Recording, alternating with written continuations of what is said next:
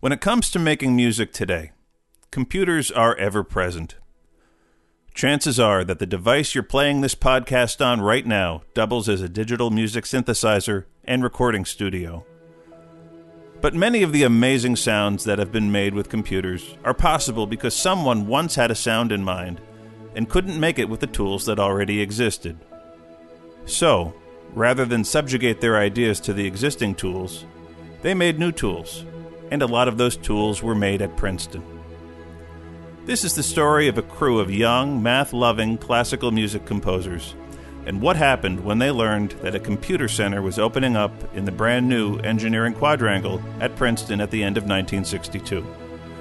They had the idea, unthinkable at the time, that this hulking, room sized mainframe had the capacity to not just compute, but to surprise and delight. This is the story of a collaborative journey of music making.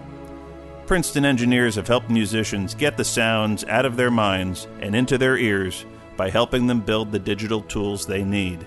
Together, they have changed the sound of music. And just when you think it's all been done, Princeton computer musicians, faculty, and alumni say they're just getting started tackling the most difficult challenge of all making our digital music tools more human.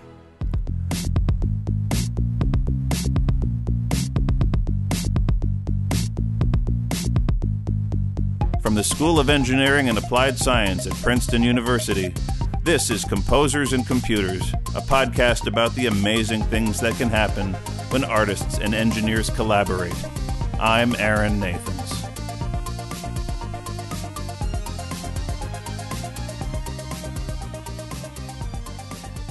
Part 1 Serialism. To understand what drew these composers to the computer center, and what they were initially trying to accomplish with that beast of a machine, you have to know their mentor and what made him tick. Meet Milton Babbitt. Upon the centennial of his birth in 2016, the New York Times wrote, This composer's name continues to strike fear into the hearts of audiences. Yes, the amazing, endless creative possibilities of music made by a computer has its roots in some of the strictest, most methodical, often challenging to listen to music ever made. Babbitt, who was a professor in the music department at Princeton, is perhaps best known, quite unfairly, for a headline an editor put on one of his journal pieces. Quote, Who cares if you listen? Babbitt cared a lot about his preferred style of music serialism, 12 tone music. But the editor had made his point. This music was not exactly easy on the ears. Unless you're a music student steeped in theory, what you're about to hear may sound like a mad jumble. And this is a good time for me to beg your indulgence, because a lot of the music on this podcast may not be your cup of tea. But I hope you'll agree, it's fascinating. So please put your thinking brain on as we listen to a short clip of Milton Babbitt's 1964 piece, Ensembles for Synthesizer.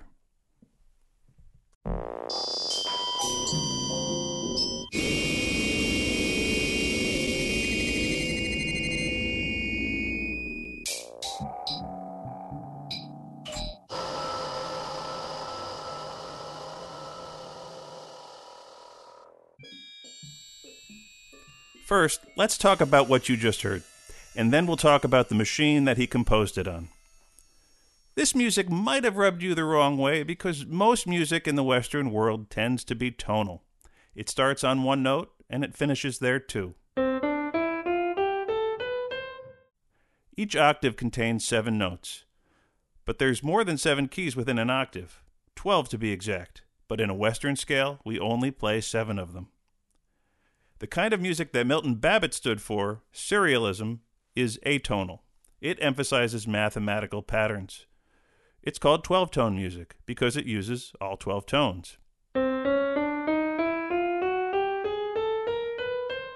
Though not necessarily in that order, but all 12 keys must be played before you can repeat one.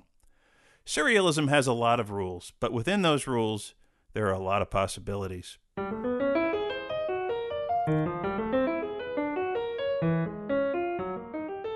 Four hundred seventy nine million possibilities, more or less because with more keys, there's more combinations, and there are more combinations than a mere mortal could fathom. It's not surprising that Milton Babbitt was drawn to music with a mathematical bent. Babbitt, who was born in 1918, went to college at the University of Pennsylvania, not for music, but instead for mathematics. He later studied music at New York University and was attracted to the work of the Viennese composer Arnold Schoenberg, who invented serialism, and whose name became associated with atonal music.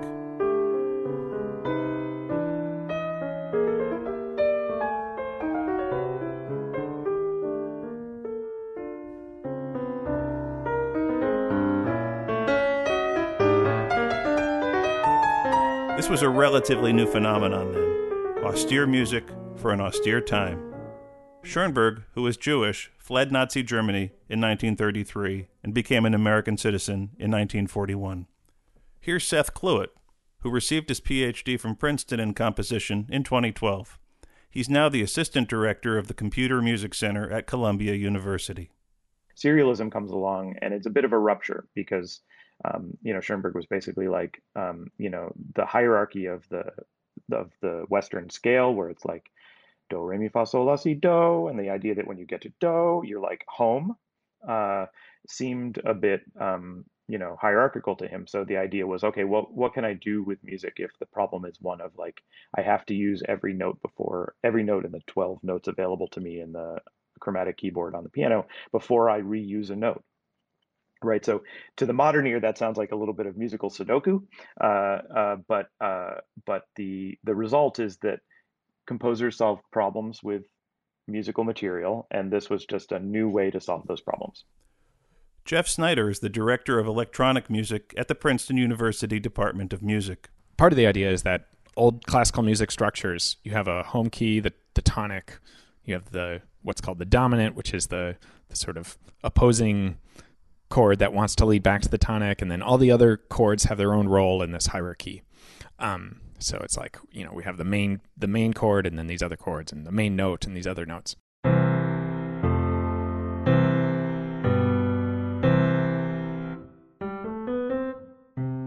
And so part of serialism was like, well, what if we took that away and had this more sort of equal, uh, you know, equality based idea of the notes of the scale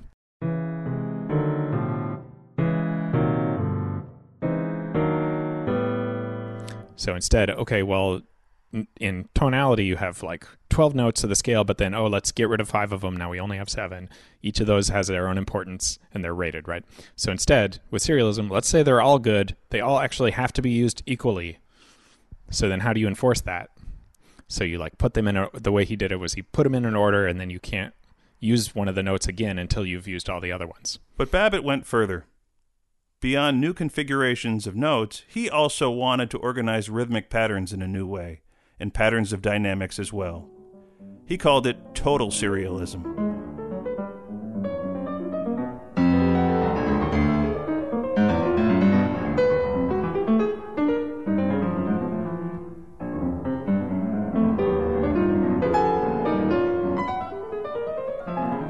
Now you're really pushing the envelope of what a human being, even a highly trained concert pianist is capable of doing. It's really hard for people to play it because suddenly it sort of doesn't make any traditional sense with uh, how the rhythms are structured and oh now the rhythms are like super there's a really short note and then oh now it's supposed to be like a septuplet followed by what you know they get really complicated and um, the players weren't really able to execute it. Dan Trueman is a professor of music at princeton. At at princeton I have the sense of sort of mid 20th century in the music world there being a kind of science envy um, that I think was reflected in in, in the work of Milton and, and some of the his compatriots, um, and you know this sense that you know Einstein is here and all these incredible people are here and they're figuring out the fundamentals of how the world works um, and changing the world. And we should be able to do that with music as well. And and and you know, music does tend to, in certain ways, lend itself to being objectified in mathematical ways. Um, even though, in my view, you whenever you do that, you you miss 99% of what music is about. And uh, Babbitt was part of this sort of mid century modernism movement of, uh, you can think of the same thing with visual art and move toward abstraction. And uh, there's this idea that they wanted to throw away, you know, especially post World War II. They were kind of like, okay, the old world, the old way of doing things got us into a lot of trouble. Let's let's try something totally new. So they were really trying to uh, say, what can we do if we're not using the materials that have been handed down as the like acceptable ways to make music. So it was a lot of exploring and saying, okay, well, if I can't use a major scale, what can I do, right? If I can't use the major and minor scales and all this traditional theory. So, um, you know, Babbitt's one of the people who's exploring those possibilities and saying, okay, well, you know, what if, what if instead of organizing based on, um, you know, these traditional forms and dance forms that are coming from you know western classical music. What if we organized it based on random number generation or based on some kind of you know we just pick a series of numbers and we repeat and turn it upside down move it backwards that kind of stuff. Um, and he was curious whether that would be something that we could perceive as as listeners and whether it would have an interesting effect on us you know? Dan Trueman says 12 tone music has more or less vanished from contemporary music which again, by the time I came here in the mid '90s, was was already history. I mean, that was not. I mean, there were there was some legacy of it, and there is even today. There's some legacy of it, but um, it wasn't the way it was in the '60s and '70s, where that was that was what you did, as in my understanding. With so much challenging music to play, Milton Babbitt was looking for a player that was up to the challenge. The thing about performers, of course, is that they are only human. Sometimes they make mistakes, but even the best of them often have a hard time executing what a composer has in mind. And yes, you have to pay them. So Babbitt thought, what if there was a way to produce the music exactly the way the composer envisioned it, right on, every time, and you don't have to pay them? A possibility like that was awaiting Babbitt just across town, and he would play a part in its development.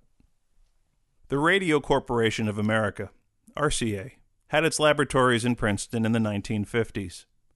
New Jersey at the time had already etched an indelible mark in the field of electrical engineering, notably with Thomas Edison's invention factory in Menlo Park, as well as some of the early computer work done here at Princeton and the nearby Institute for Advanced Study.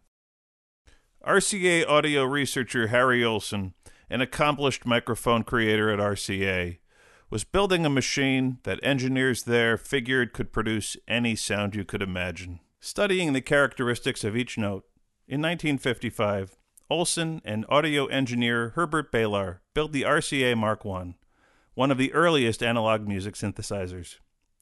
The Mark I contained a bank of 12 oscillator circuits, which used electron tubes. An oscillator creates a sound waveform, much like a violin string vibrates to produce its own sound.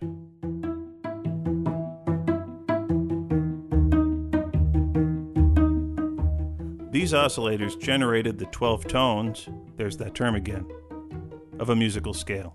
These tones could be shaped in all kinds of ways as they pass through filters and other electronic circuits. RCA built a second generation synthesizer with twice as many oscillators and considerably more composing flexibility in 1957. This was the Mark II, and Milton Babbitt was hired by RCA as a consultant on the project.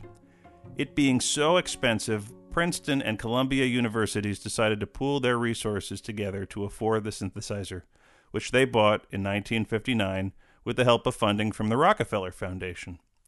It was housed in Upper Manhattan at Columbia at what was dubbed the Columbia Princeton Electronic Music Center. Babbitt became the co director of the center, along with his Princeton colleague Roger Sessions, as well as Vladimir Ussachevsky and Otto Luening of Columbia.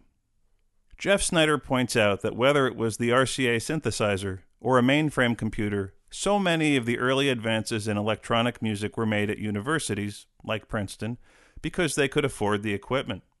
Others outside of academia may have had good ideas, but Princeton and Columbia had the resources and the connections. Babbitt appreciated the Mark II for the way it could create effects like glissandi, adjusting the amplitude and duration of a sound, and controlling the frequency.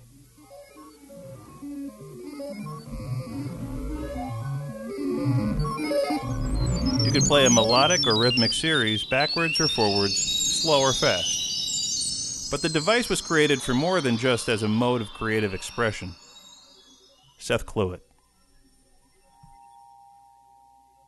One of our alums refers to it as the great grift, but it is uh, the the idea that the RCA synthesizer could replace the expense of union musicians for commercials and for uh, and for radio spots and for you know uh, uh, incidental music for television, right? Like that you could save money and by not having to pay humans by creating a thing that could synthesize sound for you.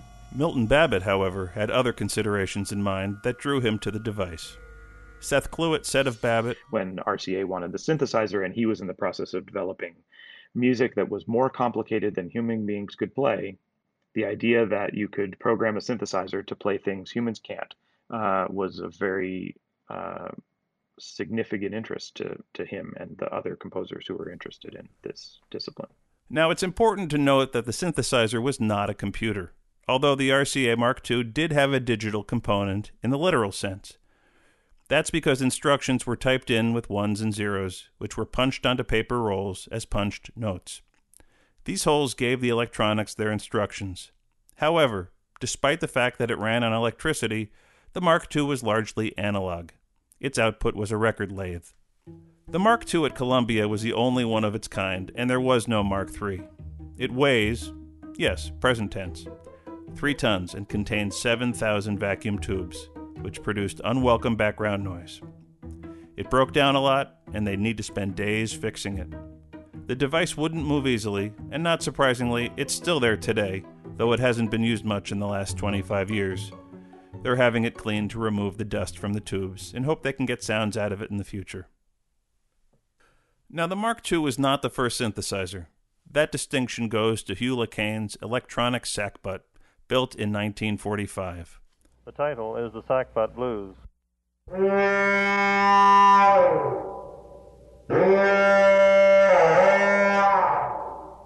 There was the theremin, named for the Russian scientist who created it in 1920. It had two antennas, one for volume, one for pitch, and you moved your hands to change the sound.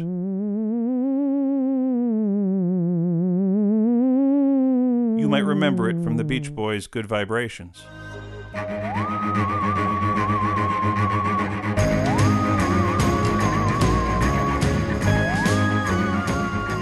The telharmonium, made by Thaddeus Cahill in 1906, was the first instrument to create sound with electricity. It used metal cogs to generate musical frequencies. Elisha Gray, who has a competing claim to Alexander Graham Bell to have invented the telephone, also created the musical telegraph in 1876. The oscillation of steel reeds were transmitted over a telephone line. But the RCA uh, Mark One and Mark Two represent the first musically controllable and playable synthesizer. So, like, this is essentially the first thing that you could compose music on.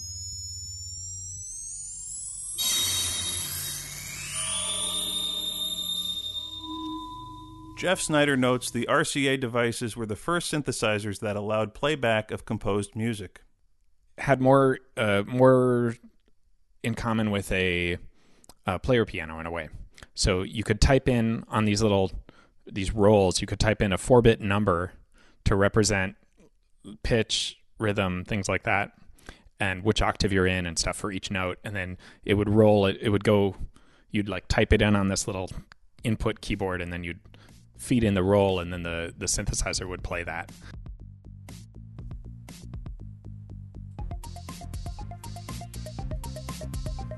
We'll be right back with more of Composers and Computers.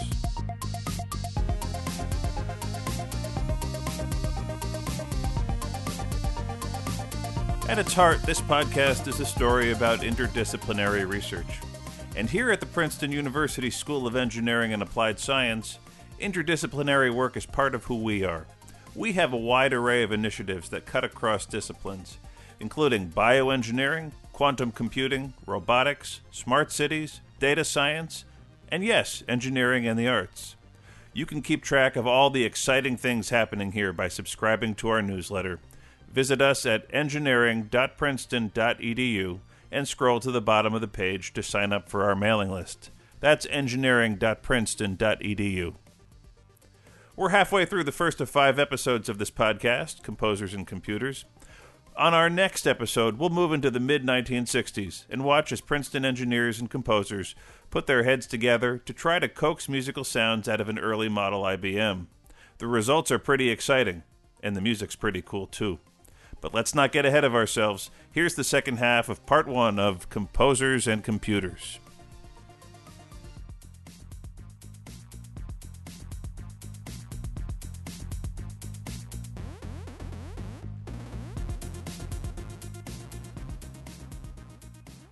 The synthesizer mirrored the times. Men were going into space and breaking the sound barrier. Computers were coming into people's consciousness. Science fiction was all the rage. The counterculture was growing.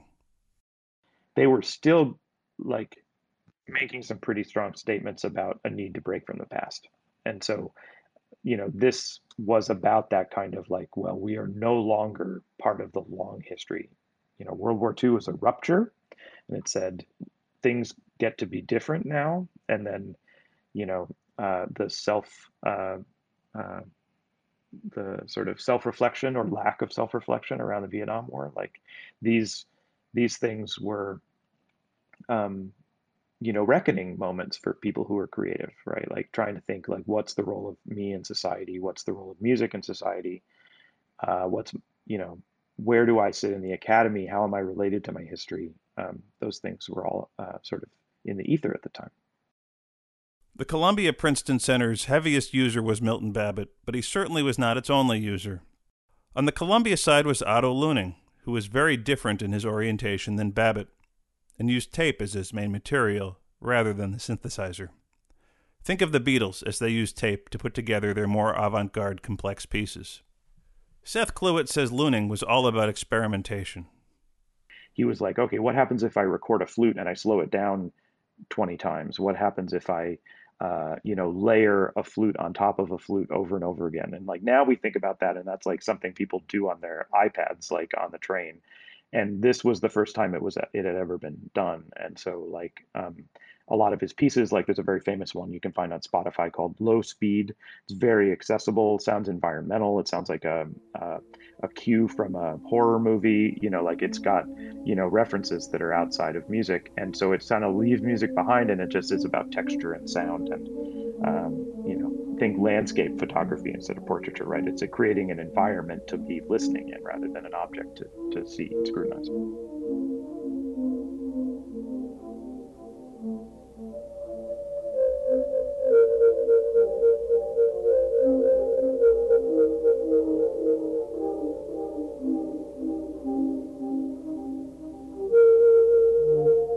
Babbitt's masterpiece on the Mark II was Philomel, a piece for synthesizer and voice. That's the that's the one that um, that uh, people reference in textbooks related to the RCA Mark II synthesizer. Like where he was very creative and innovative was in uh, rhythmic gesture. So he was making you know one thing lead to another thing with an incredible physics, uh, uh dynamism, and uh, uh, and energy, right? And I think that um, that's a quite special thing. I feel, a trees and the heat of trees.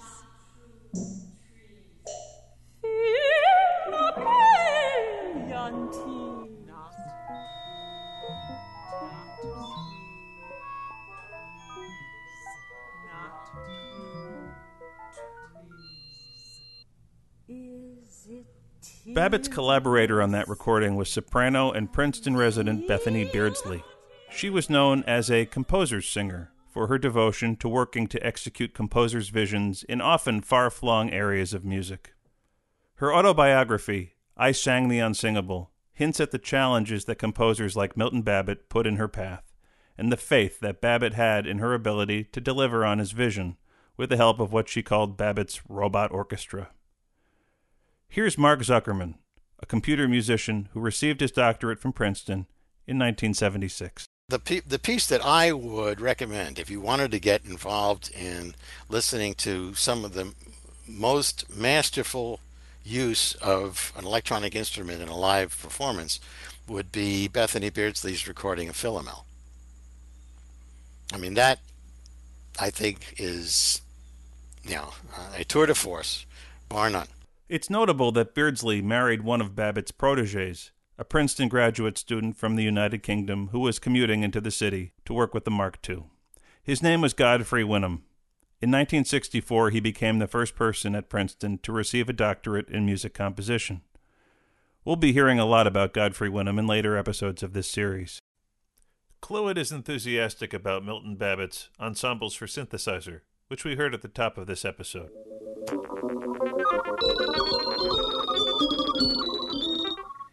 Um, you know, I think Ensembles for Synthesizer is another example of Babbitt's in, incredible kind of uh, uh, uh, timbre and rhythmic ingenuity. You know, he um, uh, the the amount of time it would have taken to um, to program the uh, musical material for that piece would have been astonishing. It must have been, you know, hours, or he instructed graduate students to work hours to punch in all of the rhythms. It is incredibly dense. It has a great deal of information, uh, um, uh, and it's uh, it's timbrely uh, uh, just really interesting. You know, sort of pushing the boundaries of what the simplicity of the synthesizer was capable of. Lots of music was made on the Mark II by other composers. One piece, Charles Wuorinen's Time's Encomium, won the Pulitzer Prize, the first piece of electronic music ever to win that honor.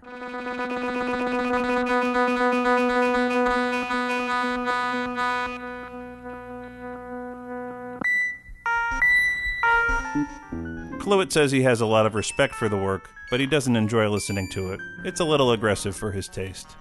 Like I just I can't get my head around it, you know. And it's one of those things where you know I I am an open-minded person. I will listen to it. I've taught it. I teach it.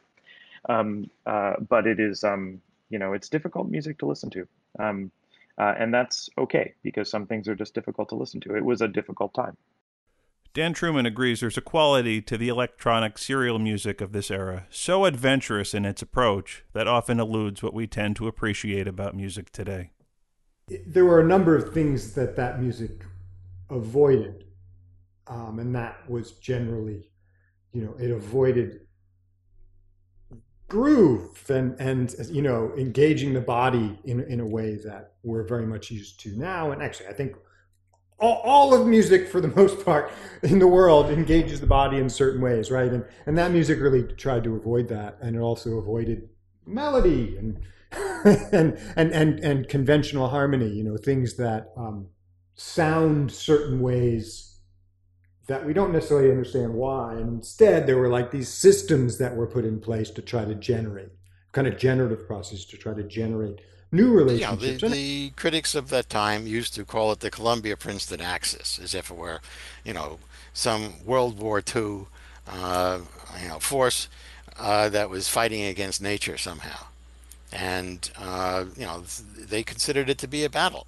and uh, you know, they triumphed over it. So it's you don't find very many people who uh, would say that their main influence today is, say, Milton Babbitt. But the Mark II, revolutionary for its time, was quickly being surpassed. One of the students at Columbia doing research at the center at the time was an undergraduate named Robert Moog, who studied electrical engineering. He went on to Cornell and to create the famous Moog synthesizer. Here's a bit of music from Martin Denny's 1969 album, Exotic Moog.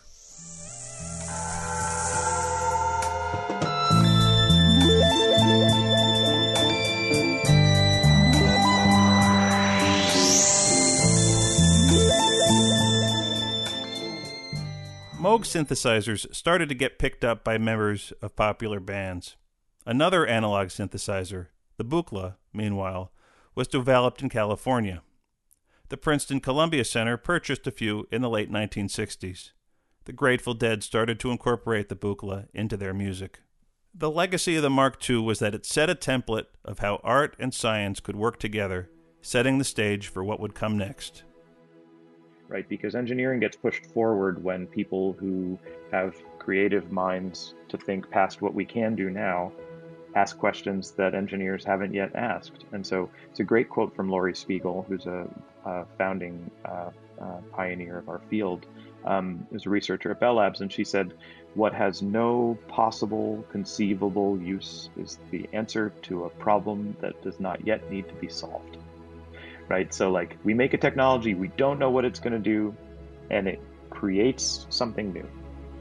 Milton Babbitt mentored the next generation of composers at Princeton, and naturally, they were steeped in serialism, using that as their starting point. But of that group, only Godfrey Winham was making regular trips into New York to work with the synthesizer. But in the mid 1960s, Winham turned his attention to a different piece of equipment, one right there on the Princeton campus, albeit on the outer edge. The School of Engineering had outgrown its home of Green Hall, and on the site of old University Field was rising the sprawling new engineering quadrangle. Also outgrowing its tiny home at the Gauss House on Nassau Street was the first general purpose computing center on the Princeton campus, which housed the early IBM device called the 650. Princeton had just acquired IBM's next generation computer, the IBM 7090.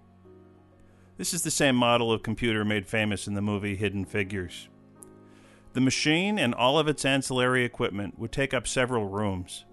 It needed the space that the new eQuad would afford.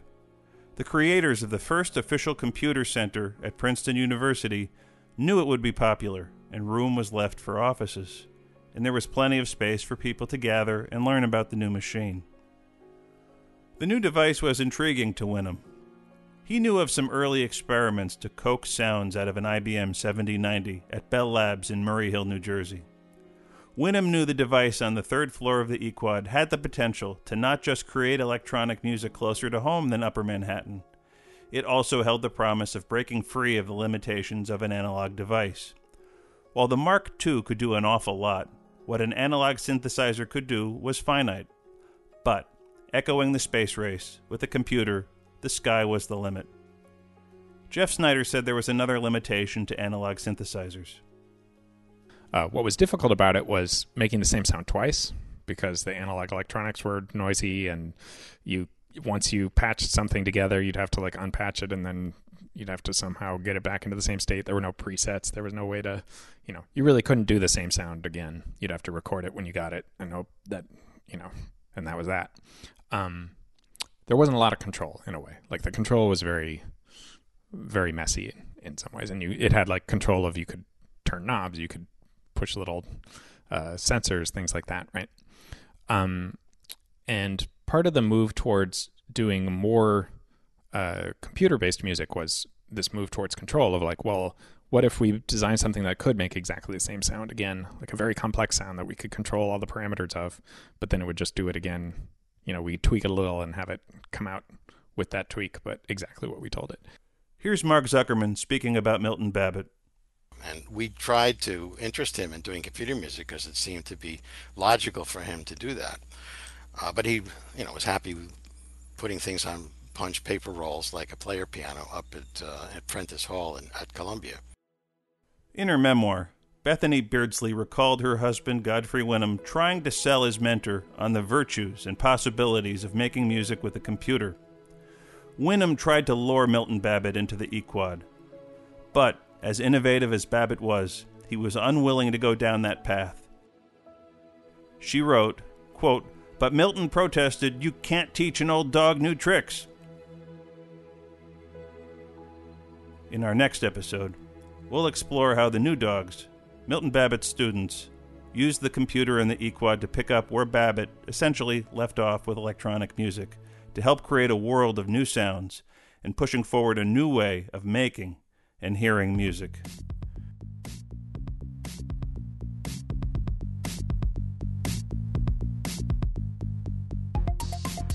This has been Composers and Computers, a production of the Princeton University School of Engineering and Applied Science. I'm Aaron Nathans. I conducted all the interviews and produced the podcast. Our podcast assistant is Mirabelle Weinbach. Our audio engineer is Dan Kearns. Thanks to Dan Gallagher and the folks at the Mendel Music Library for collecting music for this podcast. That was Jeff Snyder at the piano. Thanks, Jeff. Graphics are by Ashley Butera, and Steve Schultz is the Director of Communications at Princeton Engineering. This podcast is available on iTunes, Spotify, Google Podcasts, Stitcher, and other platforms. Show notes, including a listing of music heard on this episode, sources, and an audio recording of this podcast are available at our website, engineering.princeton.edu. If you get a chance, please leave a review. It helps. The views expressed on this podcast do not necessarily reflect those of Princeton University. Part two of this podcast should already be in your feed. The story is just getting started. Talk with you soon. Peace.